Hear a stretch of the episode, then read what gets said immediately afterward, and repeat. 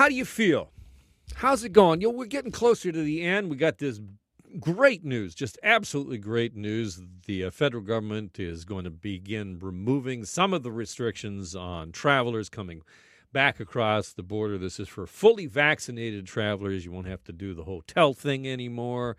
You'll be able to just you know get a test when you come home, and then go self isolate at home till that test comes back hopefully negative, and then you're you're good to go. That is going to be big news. Of course, that is not that is not going to come into effect until July. Details on that coming up in the news. All those details straight ahead. How you feeling though? Because as we begin to reopen, we are still some distance away from gyms being able to reopen. And I don't know about you, but I miss the gym. I know I can work out at home. I know I can go to the park and, you know, I don't know, run up and down a hill. I just don't want to. I like the machines that go bing. That's what I like. I like that. And so I miss the gym. But it's not just our bodies that we got to worry about. And you may know this that June is Men's Health Month, a month where we, you know, we talk about men's health. You know, dudes, we don't like to talk about this sort of stuff. What do we like to talk about? We like to talk about sports. See that game last night? How's about that? That hit was offside. Well, how you doing? Well, I'm. Don't ask me about me. Let's get back to sports. That is what we do as men. And that's one thing when it, you know, comes to our physical health, but it's something completely different when we talk about our mental health.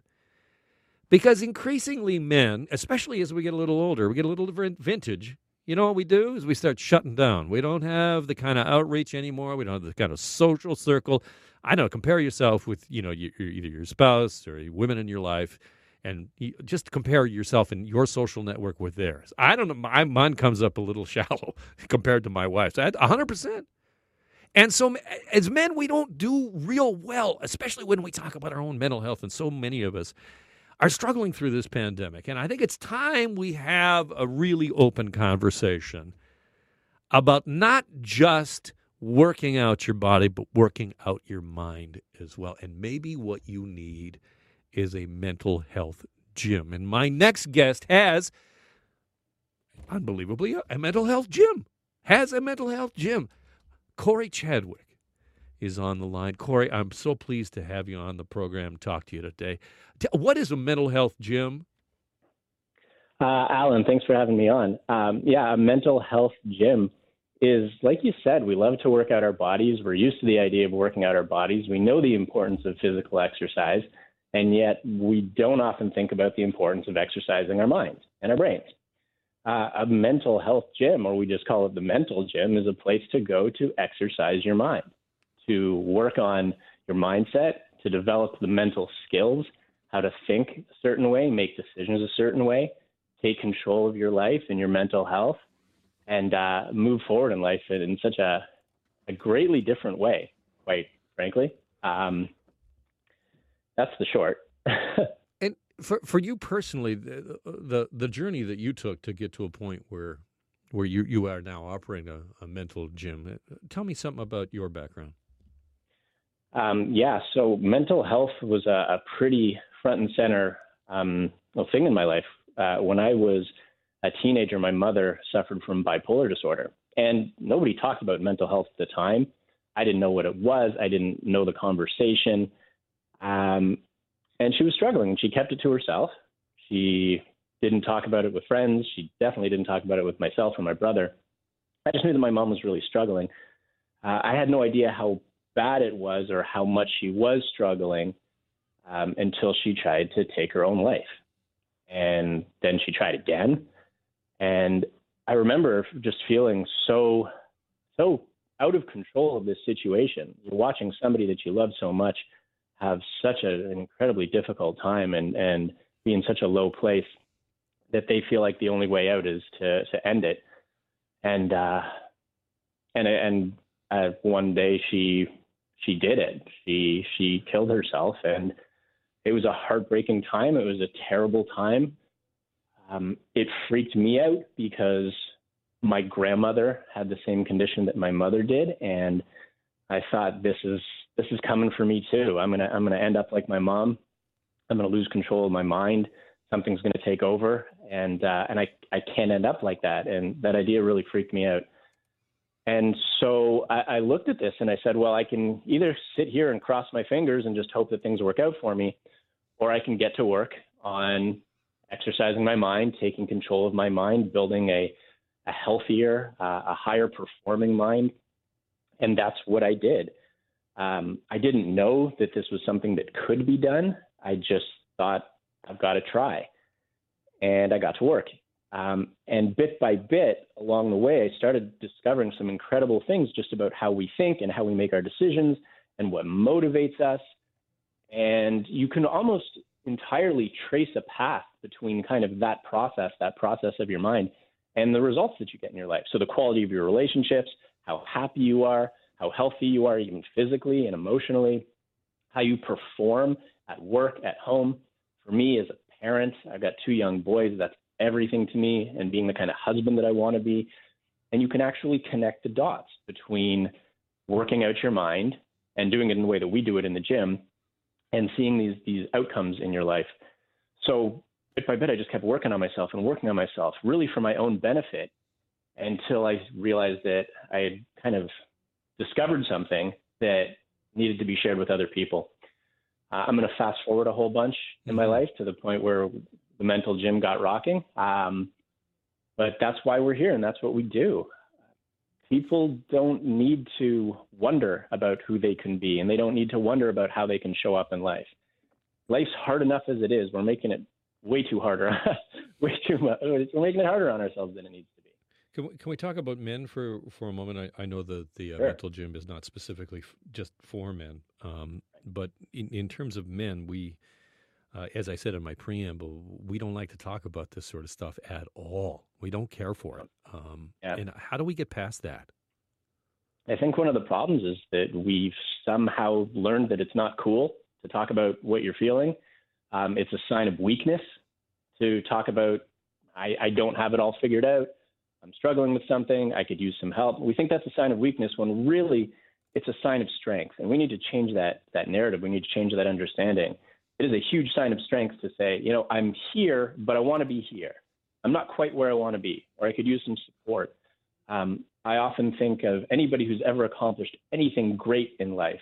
Uh, on a, on a world stage, you could talk about, you're talking about athletes and working out our bodies. So talk about athletes. We do it with teams. We do it with support. We do it with coaches. We do it with guidance.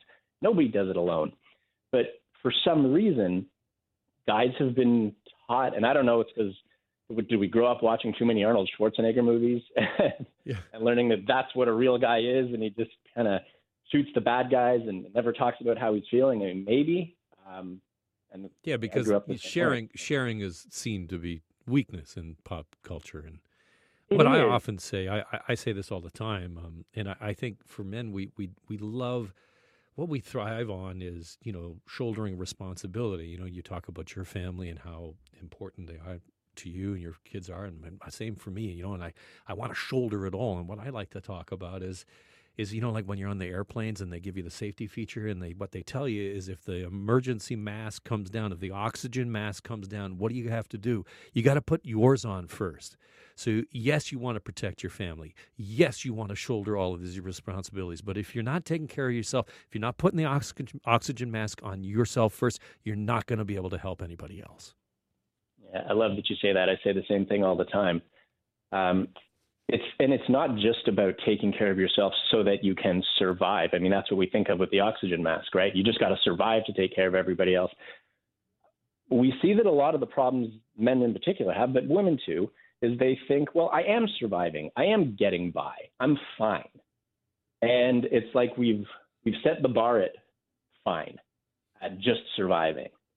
Um, and then we think as long as we're doing that and we can shoulder that responsibility of being a parent, of being a partner, of running a business or being a leader, whatever it is that we're doing, uh, as long as we can do that and just kind of get through the next day, that we'll be okay.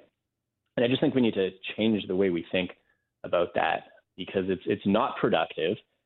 We're treading water. You know, if you if you think about the, the difference between someone who's treading water and someone who swims like Michael Phelps, it's it's a huge difference. Hmm. And so many of us are just treading water, and we think, well, I'm treading water. That's okay. I look at my friends and I look at my family, and they're treading water too, so I, I'm fine. I give me doing give, ourselves give me, a huge disservice. Corey, that, just give me a give me something that that you would suggest, something that works for you to be a present um, uh, and positive force uh, in your spouse's and your kid's life. Uh, I'm a, such a huge fan of open, honest, vulnerable communication with be it with my my children, my wife, my friends, with anybody. We we tend to have trouble just being real and and authentic with each other. And again, we don't like having those those vulnerable conversations because they can be uncomfortable. And if you're not used to having uncomfortable conversations, they tend to be something that we steer away from instead of leaning into. But it makes such a, huge difference. Just uh, not pretending about anything, just being honest all the time, being real with each other all the time. Here's what I'm feeling. Here's what I'm thinking. And that doesn't mean that you need to share every single thing and every moment of your day. But there are things that we should be talking about and need to be talking about. Keep those lines of communi- uh, communication open and flowing it's it's a game changer. Corey, it's been great talking to you. You uh, your website is Mental Gym Life. Just give a sense of of what the Mental Gym is.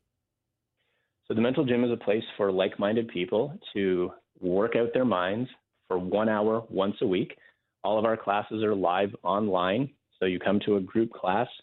We talk about we talk about we work on one concept, kind of one main idea each class we discuss it. We look at different points of view because we have, have um, such a great range of members in, in different walks of life and different life experiences. Not only do you get the trainer perspective, but you also get different people's perspective. You get to hear what they're experiencing and how they're dealing with things and, and how they're working to be better and better and better in their lives. Uh, we're all about this idea of living your 10. That's what we call it, living your 10. If you think of it as living your best life, not living fine, but living your best life as the best version of you. We're about this idea of living your 10.